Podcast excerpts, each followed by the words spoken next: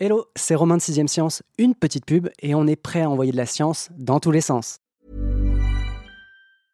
I'm Sandra, and I'm just the professional your small business was looking for. But you didn't hire me because you didn't use LinkedIn jobs. LinkedIn has professionals you can't find anywhere else, including those who aren't actively looking for a new job but might be open to the perfect role, like me. In a given month, over 70% of LinkedIn users don't visit other leading job sites. So if you're not looking on LinkedIn, you'll miss out on great candidates like Sandra. Start hiring professionals like a professional. Post your free job on linkedin.com/people today.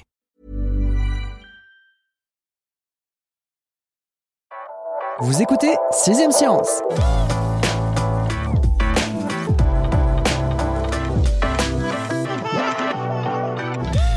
Curieusement, les introductions de podcasts et les bébés partagent de nombreuses similitudes. Premièrement, ce sont tous les deux des petites choses fragiles dont il faut prendre le plus grand soin.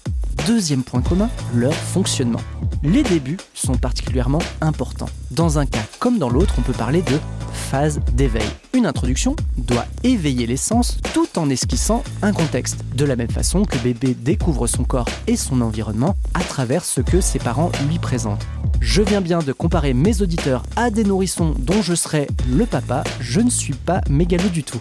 Qu'est-ce qui a bien pu se passer dans ta petite tête? C'est sans doute ce que mon invité Camille Gobert doit se dire en m'écoutant, mais plus d'un parent a dû se faire pareille réflexion en voyant sa progéniture, âgée de quelques mois ou quelques semaines, gazouiller avec ferveur devant un mur ou ouvrir des yeux grands comme des soucoupes à l'approche d'un nouveau visage. Pour obtenir la réponse à sa question, la journaliste de Science et Avenir n'a pas eu besoin de connecter une bande de marmousets à des électrodes. Des chercheurs en fait s'en sont occupés à sa place. Bonjour Camille. Bonjour Romain, magnifique intro. Ah, merci beaucoup. On en a parlé hein, avant le début euh, que j'avais tenté différentes approches. Euh, je privilégie celle-là, hein. intro à la va-vite. mais C'est bon, très réussi. c'est sympa. On quitte cette intro un peu what the fuck pour aller sur de la philo quasiment. On va parler de conscience et de bébé. Il faut quand même définir ce que c'est que la conscience d'abord. C'est vrai que c'est pertinent de parler euh, de philo parce que à la base, euh, la conscience c'était vraiment uniquement un sujet de philo et la neuroscience ne s'en est emparée finalement que depuis quelques décennies. Mais les chercheurs ont depuis établi quelques définitions, donc ils ont euh, établi différents niveaux de conscience. C0, C1 et C2, ils appellent ça. Donc C0, c'est un peu le niveau de conscience inconsciente. C'est vraiment la perception inconsciente des stimuli de l'environnement. On peut le détecter à partir du troisième trimestre de grossesse. Mais là où on parle vraiment de conscience, c'est C1 et C2. Donc C1, c'est la perception consciente des stimuli. On reconnaît la voix de sa mère, le goût de son lait, etc. C2, c'est la métacognition. Donc c'est le plus haut euh, niveau de conscience et c'est la conscience de ses propres pensées. C'est vrai que ce niveau-là, le C2, on va l'évoquer plus tard, mais à aucun moment, en découvrant ton sujet, je me suis dit, les bébés ont atteint ce niveau à un an. Enfin, je me suis dit, ok, ce sera peut-être pour deux, trois ans. On va voir que ça arrive quand même assez vite. Oui, oui, très tôt, beaucoup plus qu'on ne le pense. Mais avant ça, on a parlé philo, on va parler technique quand même. Quels outils on met en place J'ai parlé d'électrodes qu'on pouvait coller éventuellement sur la tête des bambins, mais j'imagine que mesurer l'activité cérébrale et le niveau de conscience chez des bébés, ça doit être un exercice assez difficile. Oui, oui, c'est très compliqué. euh, Déjà parce que le principal outil pour mesurer le niveau de conscience d'une personne, c'est le retour que la personne peut faire sur comment elle l'a ressenti et comment est-ce qu'elle elle a appréhendé l'information. Et c'est comme ça qu'on peut savoir qu'on est conscient. Sinon, on ne peut pas vraiment en préjuger. Le problème, c'est que les bébés ne parlent pas, donc ils ne peuvent pas nous donner cette information. Pour euh, pallier ça, les scientifiques font une espèce de correspondance. En fait, ils ont analysé déjà depuis quelques années euh, les marqueurs de la conscience chez l'adulte et puis ils les transposent chez euh, le bébé. Donc quand les mêmes marqueurs euh, d'activité cérébrale ou d'attention sont redétectés chez le bébé, on en déduit qu'il est conscient au même titre que l'adulte. Avec, on va dire, une marge quand même, puisqu'on va lui laisser un peu plus de temps à ce bébé pour réagir en quelque sorte. Oui, tout à fait. Il y a notamment une expérience qui a été faite qui a mesuré un peu une des preuves de conscience les plus précoces chez le bébé, qui s'intéressait au clignement attentionnel. Donc ça, c'est un vrai marqueur de conscience euh, détecté chez l'adulte. Le clignement attentionnel, c'est comme le clignement des yeux. Quand on ferme les yeux pour les cligner, il y a une fraction de seconde pendant laquelle on ne voit plus rien. Et euh, l'attention, c'est pareil. Quand on porte son attention sur un objet, il y a une fraction de seconde pendant laquelle on ne peut pas prêter attention à autre chose. On appelle ça le clignement attentionnel, une espèce de temps aveugle. C'est un marqueur vraiment de conscience chez l'adulte et chez le bébé, il a été détecté à l'âge de 5 mois, donc c'est extrêmement tôt. tout simplement en euh, leur montrant des images de visage et en voyant à quel moment est-ce que le bébé tournait son attention vers un deuxième visage après avoir affiché le premier. Et le clignement attentionnel, en fait, on s'est rendu compte qu'il existait bien chez le bébé, donc la conscience aussi, mais en fait, il était beaucoup plus long. Donc chez l'adulte, on est à peu près 300 millisecondes de clignement attentionnel. Et puis chez le bébé de 8 mois, on est à un temps trois fois plus long. Et puis ça dépasse la seconde, donc c'est six fois plus long chez le bébé de 5 mois. Donc le bébé est conscient, mais sa conscience est plus lente. On parle de conscience, mais moi j'ai plutôt l'impression qu'on parle d'attention là en quelque sorte. Oui, l'attention, euh, ça peut se différencier de la conscience et en même temps, c'est extrêmement lié. les scientifiques, parfois, font euh, une distinction qui est assez ténue. En fait, ce qu'il faut comprendre, c'est que l'attention, c'est une série de systèmes qui permettent de sélectionner une information parmi toutes celles qui bombardent notre cerveau. Et beaucoup des étapes de ce filtrage de l'attention ne sont pas conscientes, mais la dernière étape qui permet de sélectionner l'objet de notre attention, c'est vraiment celle qui est la conscience. Donc en fait, l'attention et ce à quoi on porte notre attention, ça aboutit à la conscience. Et il faut noter aussi que la nature de l'attention, elle diffère entre les bébés et les adultes, parce que ce sur quoi on porte notre attention, même si à la fin ça aboutit à une conscience, l'attention elle-même n'est pas la même, c'est-à-dire que l'enfant, son attention est portée surtout sur des éléments de l'environnement qui lui sont imposés, un bruit, une lumière qui attire son attention, alors que chez l'adulte ou chez l'enfant euh, plus grand, l'attention, elle est aussi dirigée de façon endogène, c'est-à-dire on décide, nous, de faire attention à quelque chose, euh, de regarder un livre, et de plus en plus, à mesure que le bébé grandit, il a une attention endogène, donc il décide de lui-même de porter attention à un élément de son environnement. Donc il va se diriger vers des jouets ou vers des choses dans son environnement qui peuvent, entre guillemets, participer à son éveil. Voilà, c'est ça, exactement, et il va plus seulement porter attention à ce qui lui saute à la figure. Il y a un terme qu'on a pas mal entendu, mais qu'on va continuer d'entendre, c'est celui de métacognition, c'est-à-dire la conscience de ses propres pensées. En le disant comme ça, là, moi j'ai l'impression qu'on parle d'introspection, mais il s'avère que chez le bébé, il y a des versions beaucoup plus basiques de cette métacognition, et on parle pas de deux ans, hein. on parle peut-être de un an, voire 18 mois. C'est bien ça? Exactement, en fait, la métacognition, euh, c'est le fait bien sûr de réfléchir sur ses propres pensées, mais ça peut être aussi beaucoup plus basique. De savoir qu'on s'est trompé, savoir qu'on sait, c'est déjà de la métacognition, c'est déjà un retour sur ses propres actions et sur ses propres pensées. Et ça, ça a été détecté chez des bébés euh, à 18 mois, mais aussi à 12 mois. Donc les chercheurs, euh, tout simplement, face à des bébés de 18 mois, pour commencer, ils ont caché un jouet dans deux boîtes. Et puis, sans à l'insu de l'enfant, ils ont enlevé le jouet. Et puis, ils ont représenté les boîtes à l'enfant. Donc l'enfant avait vu où le jouet était censé être et il devait le retrouver. Et ils se sont rendus compte que quand l'enfant tendait euh, la main et allait fouiller la bonne boîte, il fouillait beaucoup plus longtemps que lorsque c'était la mauvaise boîte. En fait, l'enfant savait qu'il savait, donc ça c'est bien une première preuve de métacognition. Et ils ont réitéré l'expérience sur les enfants de 12 mois avec des visages qui attirent beaucoup l'attention euh, des bébés, où ils devaient aussi se rappeler où était le visage qui leur avait été précédemment présenté. Et ça avait été tout aussi concluant. Donc la métacognition existe bien chez les enfants de 18 mois, mais aussi de 12 mois. Et surtout, ils ont confirmé ces résultats par l'activité cérébrale, l'électroencéphalogramme. Et ils se sont rendus compte que chez ces bébés, ils avaient la même activité cérébrale que chez les adultes lorsqu'il y avait détection des erreurs. Donc l'activité cérébrale qui était signature de détection des erreurs était présente chez ces bébés. Ils semblent donc se rendre compte qu'ils se trompent ou pas.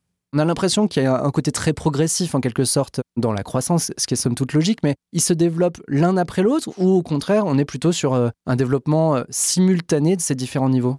Ce que pensent les chercheurs, c'est vraiment qu'il y a un développement qui est simultané, qui est parallèle, comme un arbre qui grandit avec toutes les formes de conscience qui se développent simultanément, le C0, le C1 et le C2, mais qui ne maturent pas toutes au même moment pour les parents, qu'est-ce qu'on peut mettre en place pour participer justement à cet éveil de la conscience Et est-ce que c'est des stimuli qu'il faut mettre en place? Une chose qui est essentielle en tout cas, c'est le langage. Et ça, le scientifique Stanislas Dehaene, qui est mondialement reconnu euh, pour son apport sur la conscience, l'explique très bien. Pour lui, le langage, c'est l'échafaudage de la pensée et de la conscience. Donc, le langage, ça permet d'accoler un concept à un terme euh, précis et ça assoit la pensée. Donc c'est le langage qui va permettre de commencer à juste prendre conscience qu'un biberon est un biberon, que son père, sa mère, etc., d'identifier chaque concept à quelque chose qu'on voit, et petit à petit de faire grandir l'arbre de la conscience jusqu'à ce qu'on puisse penser à des choses qu'on ne peut pas voir, comme Dieu ou comme l'infini, et donc le langage, c'est quelque chose qui est très important de développer euh, chez l'enfant, de lui parler, de lui raconter des histoires, de lui donner du vocabulaire avec les vrais noms des choses.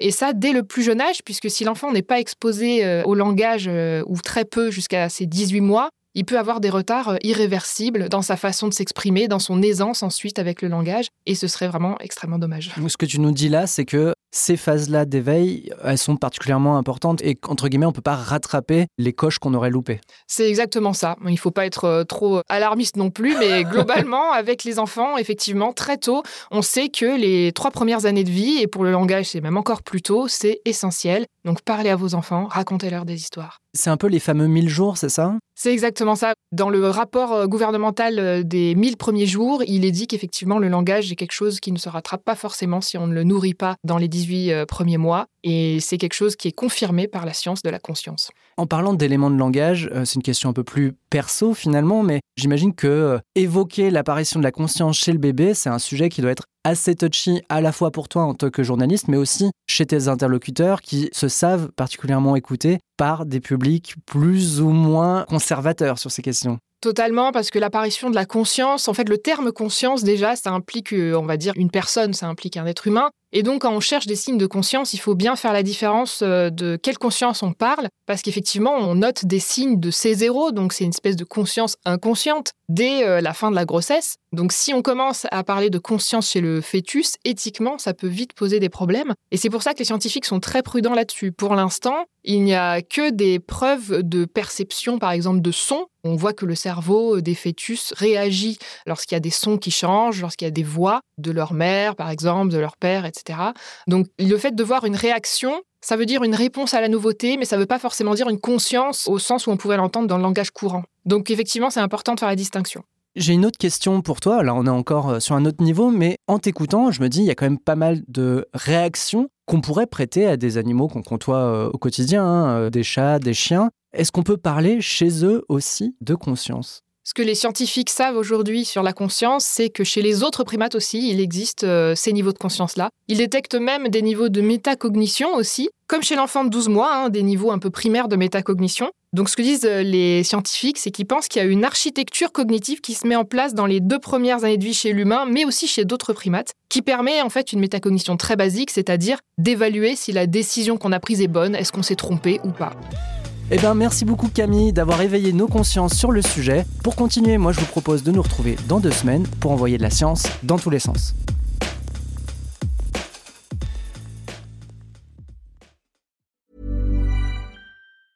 Hi, I'm Daniel, founder of Pretty Litter. Did you know cats tend to hide symptoms of sickness and pain? I learned this the hard way after losing my cat, Gingy. So I created Pretty Litter, a health monitoring litter that helps detect early signs of illness by changing colors, saving you money and potentially your cat's life. Pretty Litter is veterinarian developed, and it's the easiest way to keep tabs on your fur baby's health right at home. Go to prettylitter.com and use code ACAST for 20% off your first order and a free cat toy. Terms and conditions apply. See site for details. Planning for your next trip?